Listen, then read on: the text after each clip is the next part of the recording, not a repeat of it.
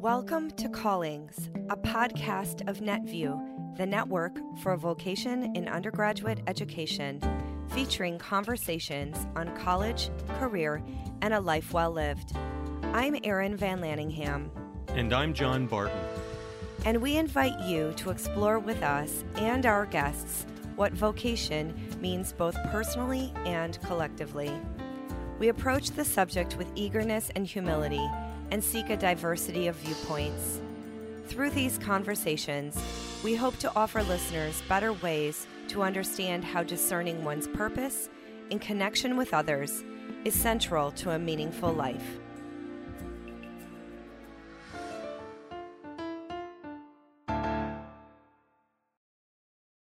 We have the unique privilege today to welcome as our guest Dr. Rowan Williams, who is a Welsh Anglican bishop, a theologian, and a poet, and one of the most recognized Christian leaders of our era.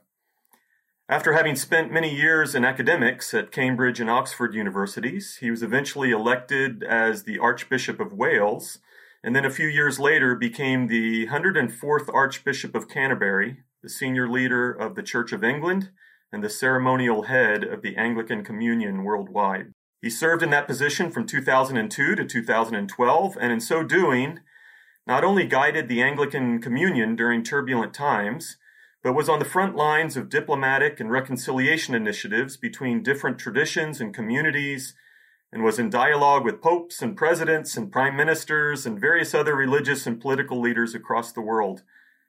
After stepping down as Archbishop in 2012, he continued to serve in the House of Lords in the Parliament of the United Kingdom and returned to the Academy as Chancellor of the University of South Wales and Master of Magdalene College, Cambridge, before retiring in 2020. Dr. Williams has a wealth of experience, speaks and teaches all over the world, has written dozens of books on many different topics, and cares deeply about faith and justice and unity about education and human formation. And all of this makes us immensely grateful that he's agreed to be our guest today. And so, Dr. Williams, thank you so much for your time and your presence, and welcome to Callings. Thank you very much indeed. You're very welcome. Well, we want to just start by reflecting on uh, that you've done so many different things as a public personality and public theologian, as an author and scholar, a poet and a pastor. And we will talk about some of that in a few minutes. But first, given the focus of this podcast, we often like to start by asking our guests about their own sense of vocation, their own story of calling. So I'm wondering, Rowan, if you could talk about what were the origins of sources of your own sense of vocation. How did it unfold? What experiences or people or setbacks or moments of epiphany helped shape it? The sense of calling goes back quite a long way. I think before I was 11 years old, I, I had a strong feeling that I had some sort of calling to, to share the good news. Um, I was fortunate to be growing up in a very lively, very um, stretching and challenging and nourishing Christian environment with excellent preaching and pastoring. And I remember thinking as a very young boy, well, I would like to be able to, to do that. And the same was true as I grew into my teens. I was immensely well blessed with communities and pastors who encouraged that sense, as I've sometimes put it, that living with the Christian gospel was living in a larger world, not a smaller one. Because I think for quite a lot of people in their teens, there's a bit of a sense that religious faith is closing down the options. I had quite the opposite feeling, that it was always opening up horizons and perspectives for me. And that had a lot to do with, with the kind of parish priest that I had at that time. So, yes, it goes back a long way. It, it has, I think it has its roots very much in a longing to communicate and I had very, very good and life giving examples of communication to help me. Hmm, that's wonderful. Did certain people come to mind? Like, is there a name or two, especially? Well, it, it wouldn't be a name that meant a great deal to anybody except people in the parish, but um, Canon Eddie Hughes, my parish priest as a teenager, um, I I'm always happy to honor his memory because his example his teaching was just one of the things that kept me anchored as a teenager and that gave me an example of wisdom and humility, intellectual and imaginative courage, and spiritual faithfulness. So he, he made a huge impact in my formative years. And then, of course, beginning my theological studies, there were figures, some of the great figures of Cambridge in the late 1960s, like um, C.F.D. Moule, Charlie Moule, the New Testament scholar, who managed to weave together a, an obvious, a very patent Christian faith with high level scholarship, and would, would move without embarrassment from prayer to exposition in his lectures. I appreciate you sharing uh, those things. It also strikes me that we are asking you these questions as you are beginning uh, retirement. And so we're, we're asking you, in some ways, we're asking you about your sense of vocation and how it's changed over time. And we're doing so on behalf, on this podcast, on behalf, uh, especially of young adults who are looking ahead at their life. But now in your retirement, even though we're asking you to reflect back on a long and full career, many years of work and leadership, I, I also wonder how do you think about vocation in retirement like how moving forward in your life how do you think about this next chapter and how how's that changed your sense of calling? Perhaps it's brought into focus something i should have mentioned when talking about the beginnings of vocation because of course it's not just an abstract sense vocation. You you are called by the people around you. And i don't simply mean people around you are nudging you saying oh go on do that. But also the call that comes from for example, somebody else's need, somebody else's pain. And I guess that when I was a student, one of the most important things for me about vocation was my first real encounter with the issue of homelessness in the university city where I was living, and feeling that very, very strongly for years afterwards as a calling. The, the people that I met on the streets were the people who called me into service of a certain kind. So that means that whether you're the Archbishop or whether you are, as I am now, a sort of um, honorary assistant priest in a little parish in suburban Cardiff, um, hmm. it's it's the people, it's the communities who say, well, rather like the the Greeks in John chapter twelve of the New Testament, we we would like to see Jesus. You know, that's that's the calling, and that continues to be, I think, where I see the real center of gravity of, of my calling, of any Christian calling. It's somebody saying to you, not necessarily in, in words, we want to see Jesus. And so that's what you have to step up to in some way, which is terrifying. yeah, yeah. Yeah. Yeah, so that uh, kind of a similar center of gravity, but in different contexts and an evolving context. story. Yeah. Yes. It's a bit, it's a bit like the, the, the way in which some people from a very different tradition, from the Buddhist tradition, will say all the people you meet and all the experiences you have are potentially your teachers. You have to approach every moment with that openness of mind and heart that says, What is being given to me here? And then, of course, the Christian would want to underline the fact that you also hear, What is being asked of me here? You live, you live with those two things that were bouncing off the walls of your consciousness. Yeah. Well, that actually that actually leads to a, a follow up question that I have that maybe starts to get a little more specific. It it has stood out to me through the years, just reading things that you've written and hearing you speak from time to time. It's it stood out to me that you seem to be able to integrate or find congruence between the public and institutional aspects of your life and work and a life of contemplation, uh, your commitment to the contemplative practice. And I, I wonder if you would mind uh, elaborating on that a bit for us. How, how, do you understand those different aspects of life and work, or, or even what language do you use to describe them? And how have you been able to develop or maybe even struggle toward that integration? It, it certainly can be a struggle, and I wouldn't pretend for a moment that I've I've got the balance. But it seems to me that if what what you're being asked is we want to see Jesus, then you've really better make room for God in Christ in your own mind and heart. And that means getting used to being still and being silent so that your anxieties, your agenda, your fears, your vanities, your follies don't just overlay the reality that that wants to come through you, as you might say, the reality of God in Christ that longs to come through, and to to spend time daily in silence, in receptivity, saying, "Well, here I am. I don't come to this time with." bright ideas, ambitions, or whatever. I come so that there may be some space for the divine to come and act and speak. I think that's essential. Otherwise, your your actions and your words are going to come from a place of your own fears, your own again, your own vanities, your own follies. And while there's going to be plenty of that anyway, it's quite a good idea to try and minimize it. so yeah. I, I see the contemplative side, the silent, receptive, attentive side, as as one of the ways in which you try to bring another dimension of well honesty or truthfulness to what you say, with varying degrees of success. But if you don't try, then I think you're somehow failing to to answer what's called for.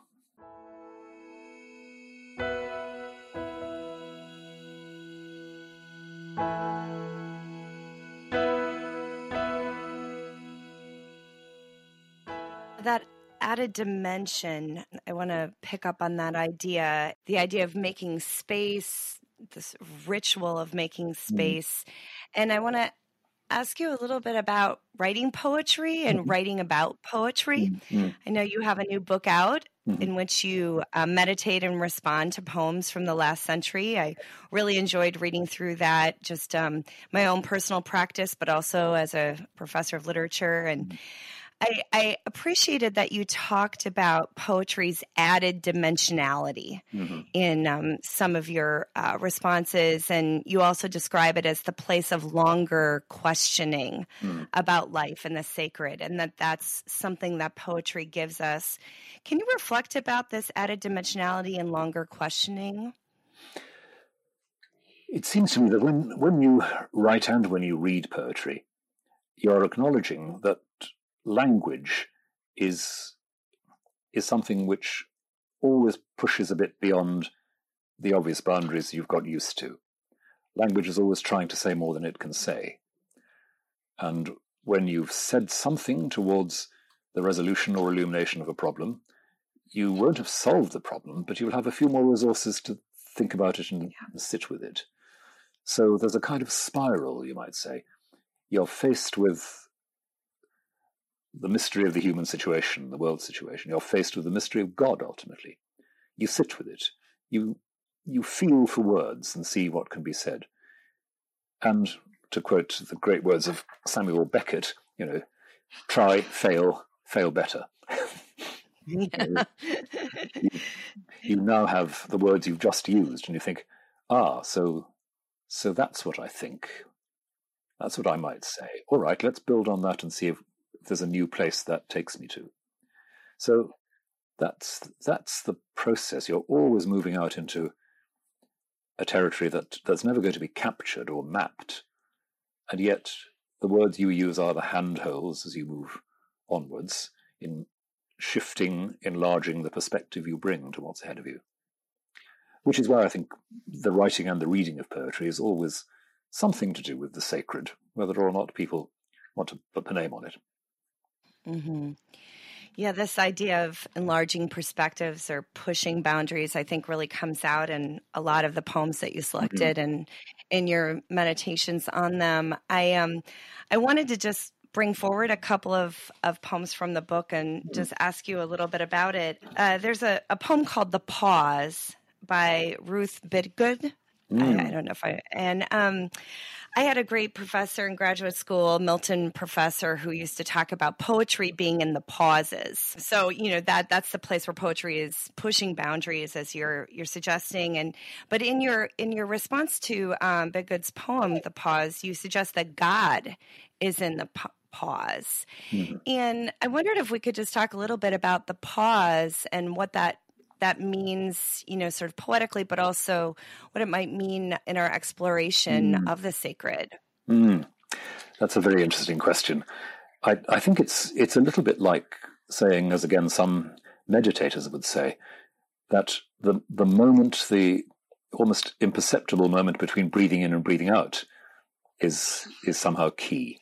It's the pivotal moment where something is balanced, something is held, which the words themselves won't do, but somehow either side of that stuff goes on. In the middle, stuff is just there.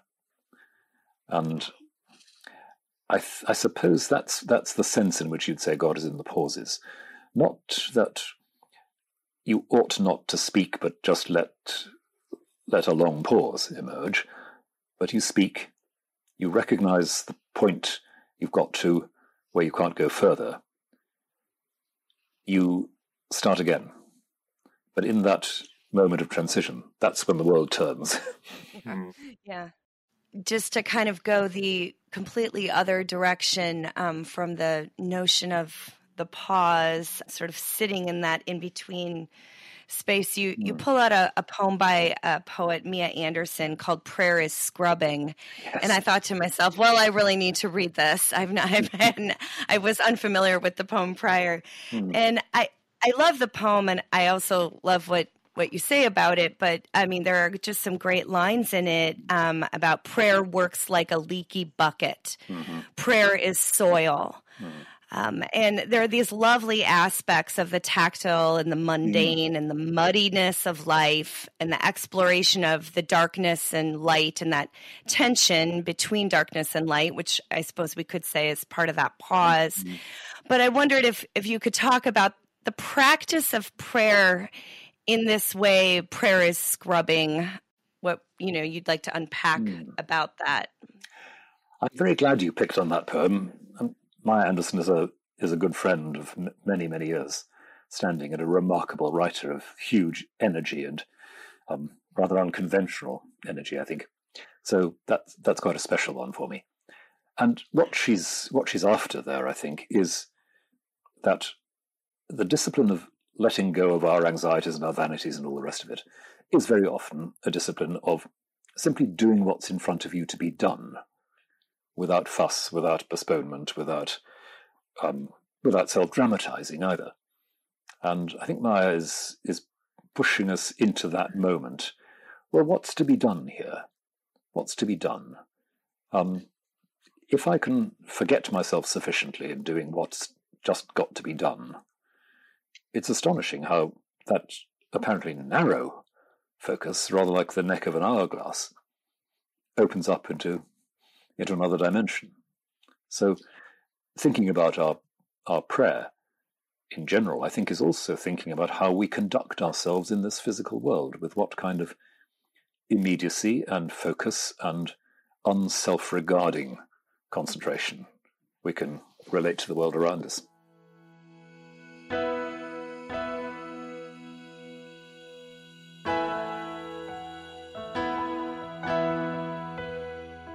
Well, Rowan, th- this is this this discussion already kind of illustrates the multidisciplinary nature of your work and your interests. I wonder if I can ask about another aspect here.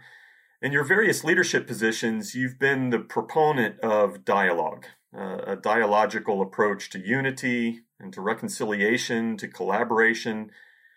And you've done that not only within your own faith communities in the Anglican Communion, but also between wider traditions, such as between Eastern and Western traditions in Christianity, or between different religions and cultural and political divides. Often in your work, dealing with controversies or emo- emotionally charged issues. And I wonder if you can tell us a little bit about the notion of dialogue, your commitment mm-hmm. to such dialogue, and how such commitments and practices emerged in your vocational development? Mm. Coincidentally, I was speaking just yesterday at the launch of a new Centre for Dialogue at Aberystwyth University in West Wales. Yeah. So it's very fresh in my mind. And it may be a way into this to talk a little bit about what they were saying last night at the launch of this new centre.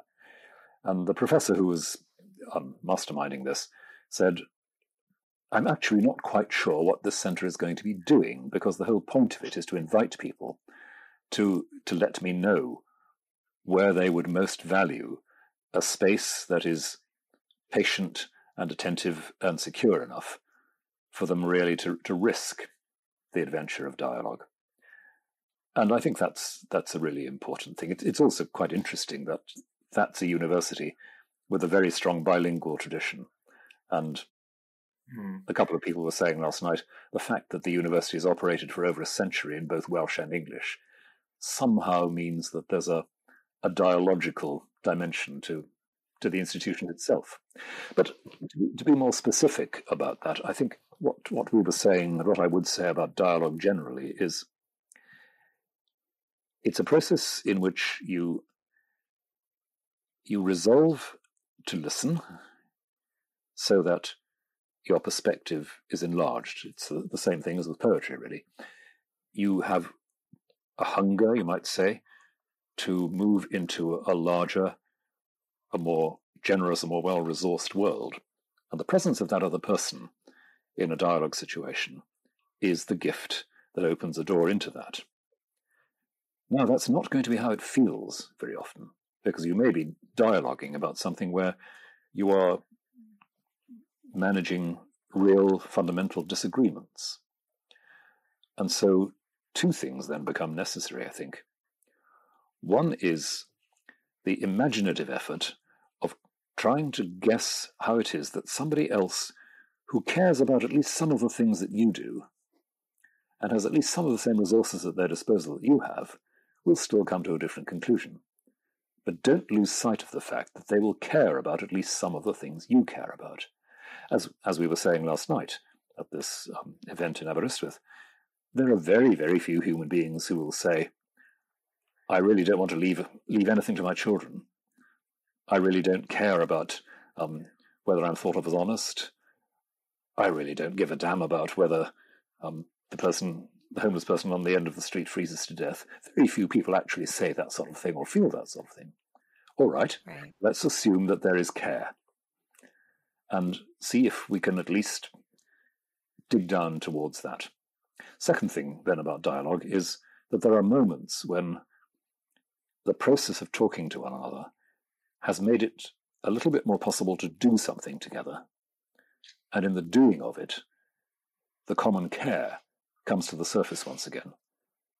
So, to give you an example from um, my time as Archbishop, as you know, we had some pretty, um, pretty bloodstained controversies over, especially over sexuality questions, in my time as Archbishop, and it was very hard indeed to deal with those in anything resembling a satisfactory way. But at the the big conference in 2008 of the world's Anglican bishops, the Lambeth Conference, one thing that came from a number of quarters was bishops saying, We'd really like to be connected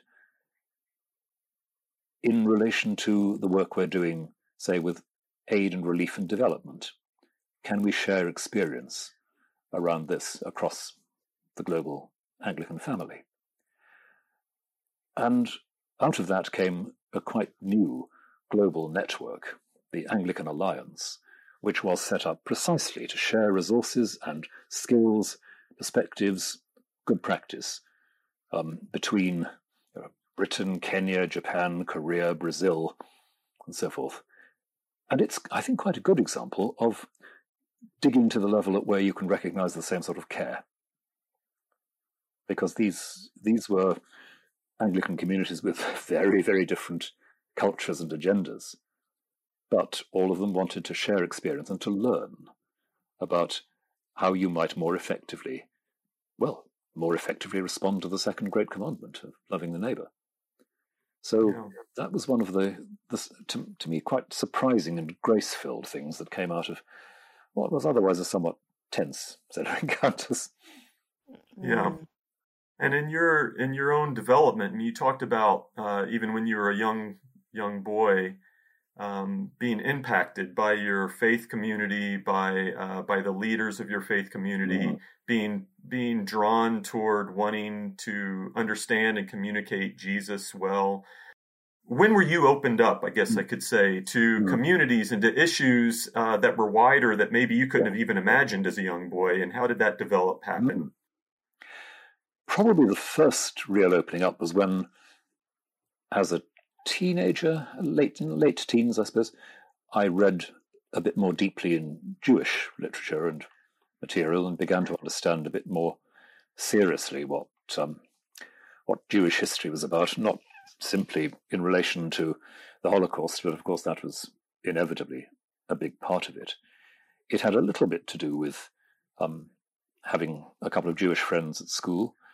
It had a bit to do with reading some Jewish novels, um, or novels about Judaism, novels like Patrick White's Riders in the Chariot, which has a, an astonishing evocation of Jewish communities in Germany in the 1930s.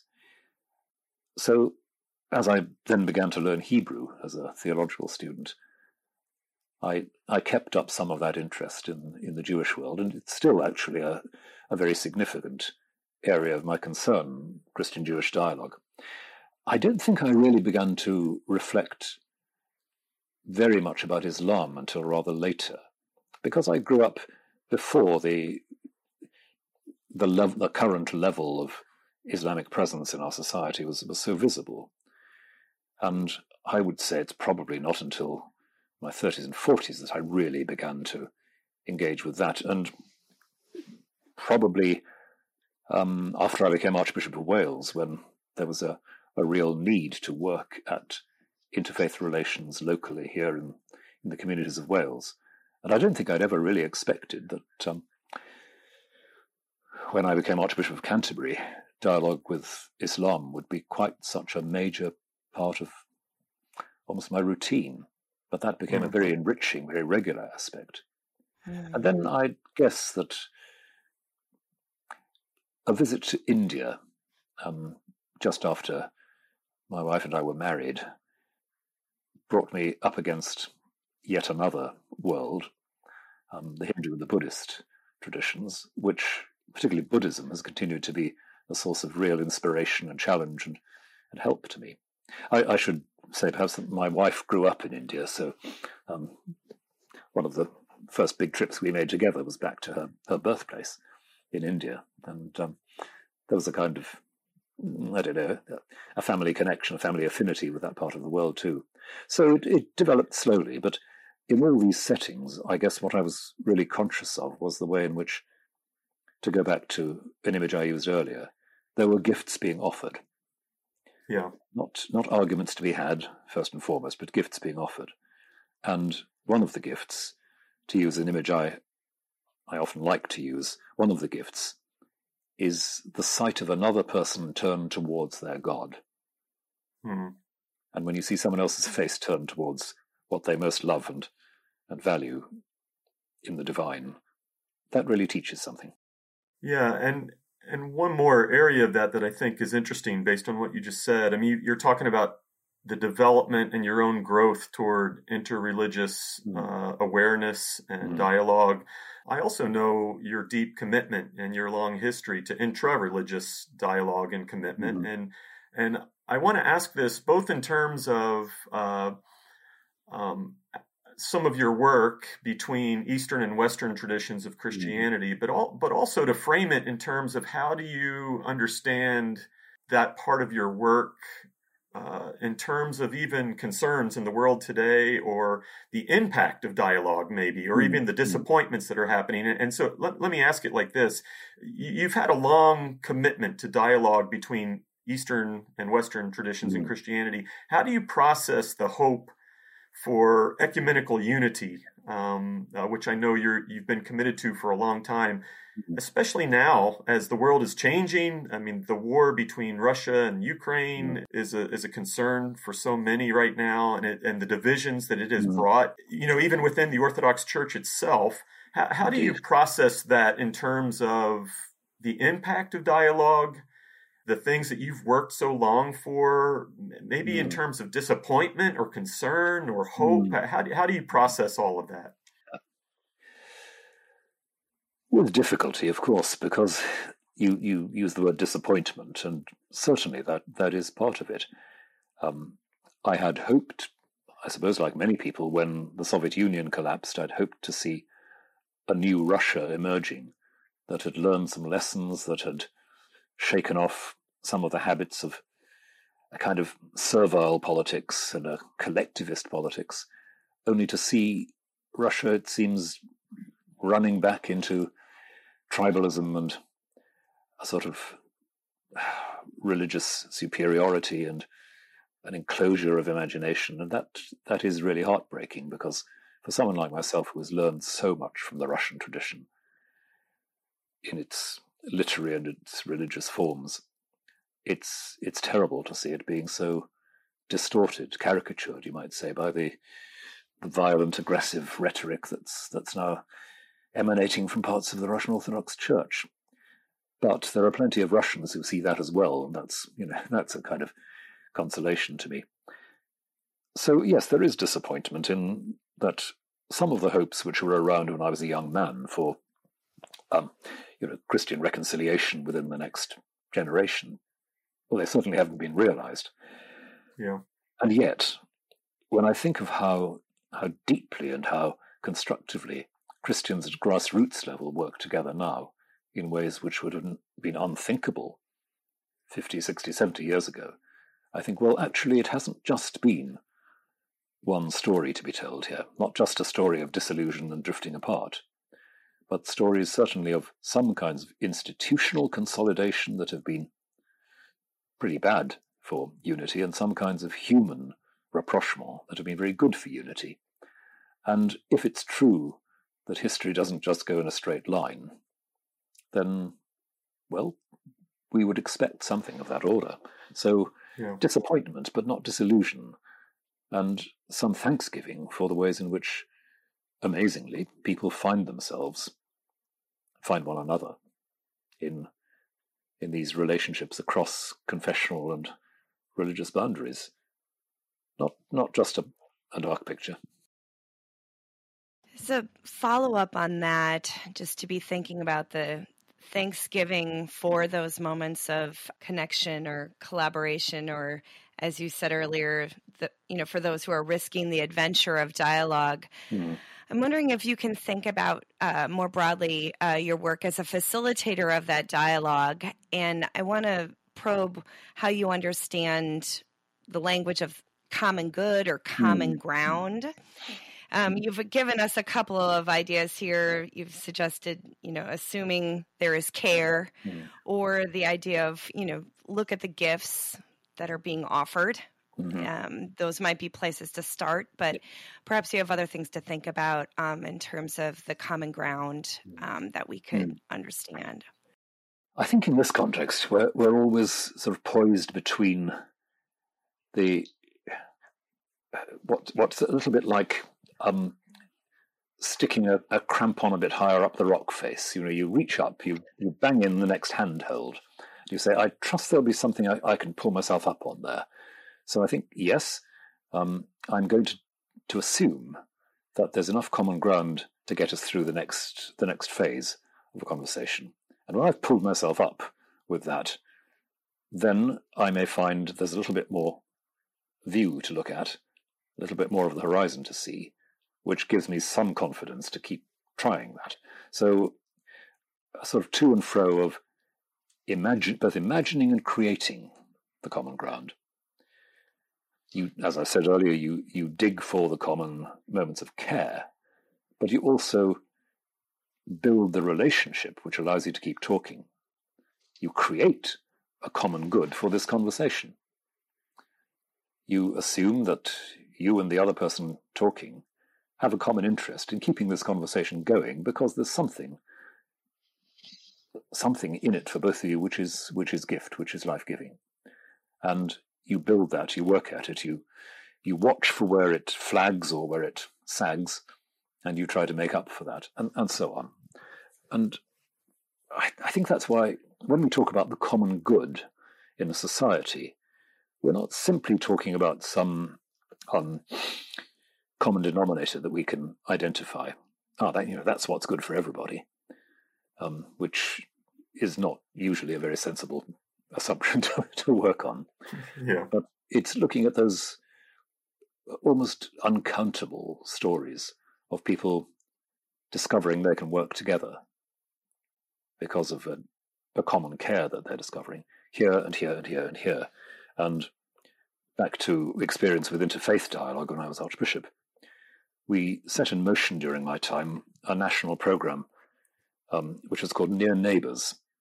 And it was an attempt to create local interfaith networks whose focus was primarily on shared challenges in a community. So let's say, think of one, one example that I saw a bit of at first hand an East London borough where there were very um, substantial communities of Hindus, Muslims, Jews, and Christians all, all bundled up together in a rather economically challenged area. And all of them faced problems to do with the care of the elderly. All of them faced problems about road safety for their children. All of them faced issues around involvement with the governance of the local schools. All of them faced broader environmental questions.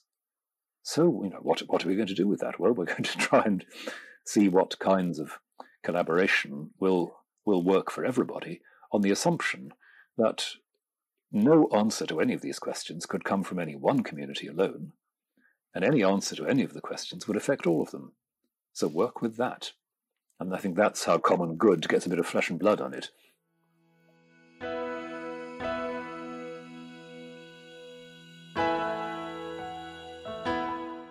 In all of this, we're exploring different aspects, not only of your thought, but your work, the roles you've played in public and global leadership in some turbulent times. And, and I, I like the language you're using of the, the, the gift of common care, the gift of common concern, if I'm, if mm-hmm. I'm uh, wording that right in the way that it emerges, especially in grassroots interactions there is also a sense in which we live in especially turbulent times. Mm-hmm. Um, I, I, mean, I know every era in history is turbulent, but it, it, seems that we are living in an age of some heightened challenges. yes. And uh, you mentioned some of these, but you know, I think of unprecedented levels of migration happening across mm-hmm. the world, um, environmental crises that we're facing. So many of the social transitions and political upheavals happening across the planet right now. And I know you would have so many things to share on all of those topics, but but uh, I wonder how uh, you would reflect on or describe this particular moment in our in our in human history, um, the mm. challenges, what seem to be unprecedented challenges, mm. and how you uh, kind of frame that or process process that in mm. terms of your vocational perspective, the work that you do, the work that we all do, the work that you've done what what meaningful mm. service means and so forth. Mm. It's a huge question, really, because trying to to crystallize where where the world is at the moment is not not the easiest of um, of challenges. But it seems to me that a couple of things that that are distinctive about where we are at the moment are these. One is we've become, in the last few years especially, uncomfortably more conscious of the fact that, as it's sometimes been said, crises don't read maps. The great crises of our times are not local, they're not national, yeah. and they don't respect national boundaries. Whether it's the, um, the tragedies of mass migration caused by all sorts of things like endemic violence or indeed um, environmental degradation, whether it's the environmental crisis, whether it's the pandemic, there is an unprecedented realization now that there are no merely local solutions to these. And so we have to struggle to find the both the imaginative resources and the practical resources to respond to this. It's not enough just to just to say, well, my my nation's interest comes first, because you know what? At the end of the day, the pandemic will have no interest at all in your nation's interest. Yeah. And climate crisis doesn't isn't selective about where it presents itself. So, how, without simply going naively for a, a kind of world government pattern, how do we cast a slightly critical eye on our national aspirations and security and sovereignty, so as to make sure that my safety and my neighbour's safety walk hand in hand? That's one of the things. Second thing, which I think is uncomfortably on our horizon at the moment, is the worldwide, I think you can call it crisis of what we really mean by democracy. Hmm. How, how do healthy societies work?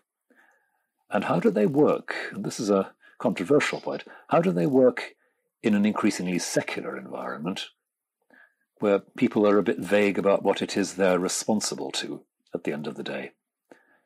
How do you push back against the endemic creep of corruption and verbal and actual violence within what have been democratic environments? And you know, right across the Western world, we've seen something of that erosion of standards, an erosion of a sense of accountability, an erosion of a sense of honesty and transparency in public life.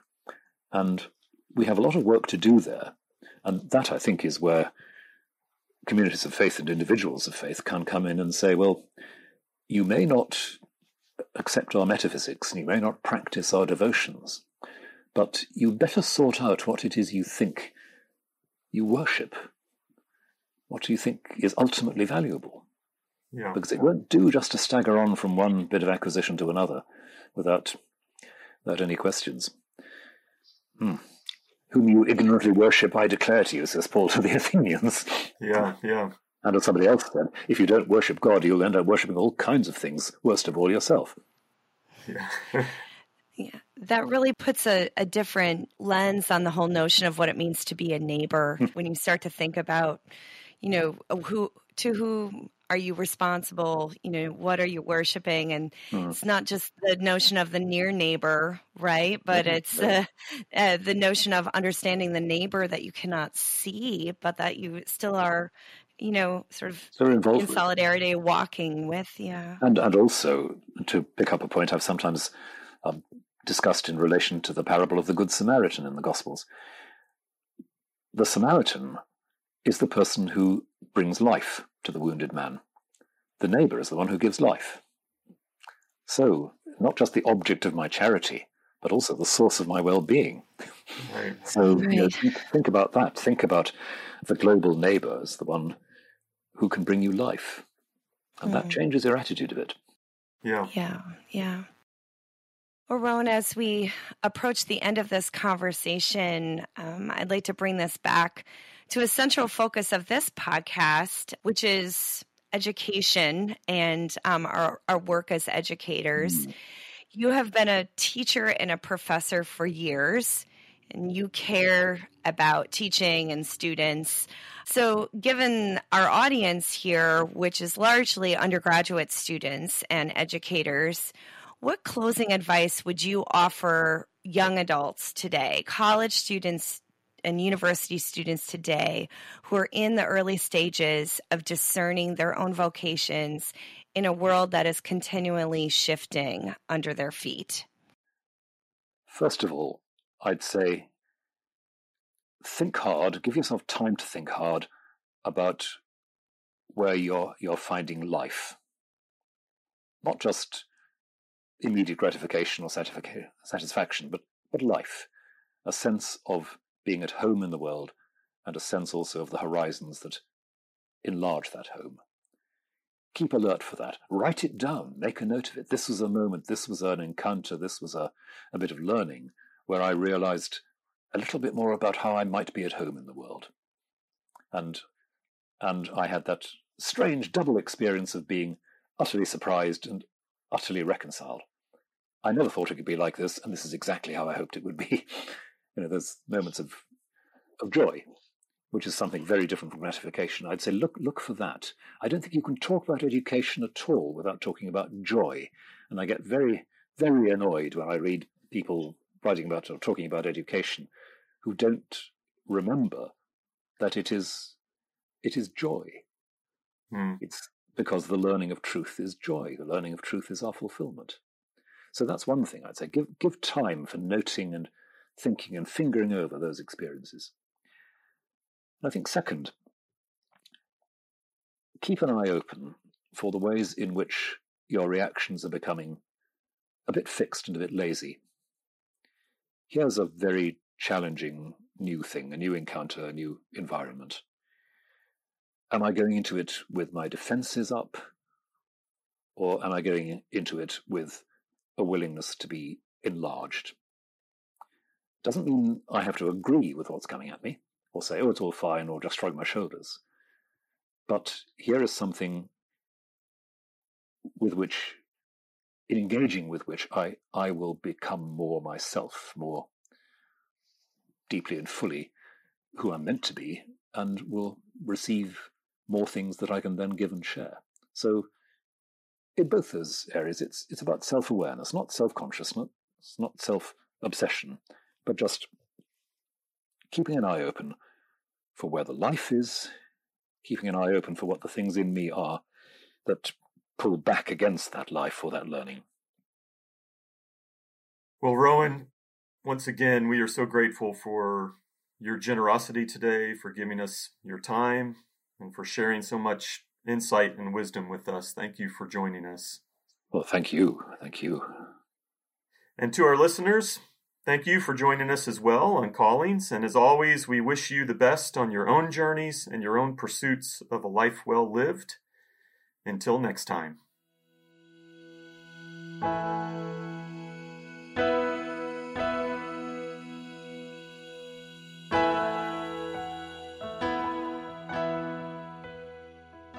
What a rich and life giving conversation we had with Dr. Rowan Williams. Remarkable. Yeah. yeah remarkable, remarkable man and discussion. Yeah. Yeah. I mean, he, you know, really starts us off with a definition of vocation about how we are called by the people around us. And mm. I was, you know, that kind of stuck with me throughout the whole conversation. And when I was talking with him about poetry and his idea that language pushes boundaries and enlarges perspectives. And you know the idea of the importance of enlarging perspective um, through language was uh, resonant with me. It stood out to me the way he linked that to the notion of dialogue. I mean when we, right. when we were talking about dialogue his commitment to dialogue um, the dialogue i mean the way that he described it dialogue starts with a commitment to or the way he said it a resolve to listen yeah. uh, e- even a hunger for listening and that what dialogue is is it, it's a gift that opens that space up so that we can listen and then our perspectives can be enlarged. And i thought that was a powerful way of defining and describing what dialogue is all about. Yeah yeah. The um, idea of you know paying attention and uh, you know having some significance in our listening i think everyone uh, take something away from that. I, yeah. I, at the end, um, when he made the comment that education is joy, mm, and that you yeah. know there there is you know it's about joy. I did not realize how much I needed to hear that, and I think that you know many people uh, probably um, would respond in, you know, sort of saying, yes, absolutely. Um, found myself even getting a little emotional when he kept just saying, it's, it's about joy. It's the, it's about joy. It also, you know, stood out to me how much his emphasis on formation and on vocation carries with it I guess you would say global responsibilities. Yeah. Um, yeah. Uh, I mean, I mean, when we think about vocation today, and and when when uh, when our students, uh, when our young people are are trying to think about their own vocational journey and development and and thoughts, um, that we live in a in an era where that has to be understood and framed in kind of global terms. Yes. At one point, he said, uh, um, we were talking about the, the, the, different challenges of this current moment in history, and he said, crises don't read maps. right. and uh, that that stood out to me that that that uh, things like pandemics and the the climate crisis and other things don't they don't they don't adhere to borders um, uh, and and so, whatever it means to be people of vocation in today's world, um, today's world is one of a lot of overlapping and shared challenges as well as shared opportunities and and and learning how to think globally like that and and one way that he described it as well is learning or always thinking in terms of who we are responsible for or what we are mm-hmm. responsible to and that that yeah. stood out to me yeah yeah and I think the notion of being responsible to neighbor, um, you know, gets us back to the idea of that we're called by the people around us, but that is both, as he said at the end, home and then also looking towards the horizon who or what is calling you on that horizon. And i'm gonna i'm gonna think through that uh, in the coming days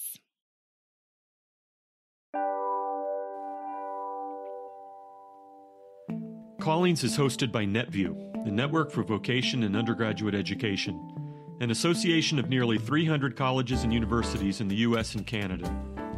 NetVUE is administered by the Council of Independent Colleges and is funded through member dues and generous support from Lilly Endowment Incorporated. Your hosts were John Barton and Aaron VanLaningham. The editor and assistant producer for the episode was Marion Edwards, and our music was composed by Dan Kennedy. You can find our library of podcasts at netvue.buzzsprout.com. Additional resources can be found at NetVUE's blog, vocationmatters.org, and at the NetVUE program page at the Council of Independent Colleges website, www.cic.edu. Thank you for listening.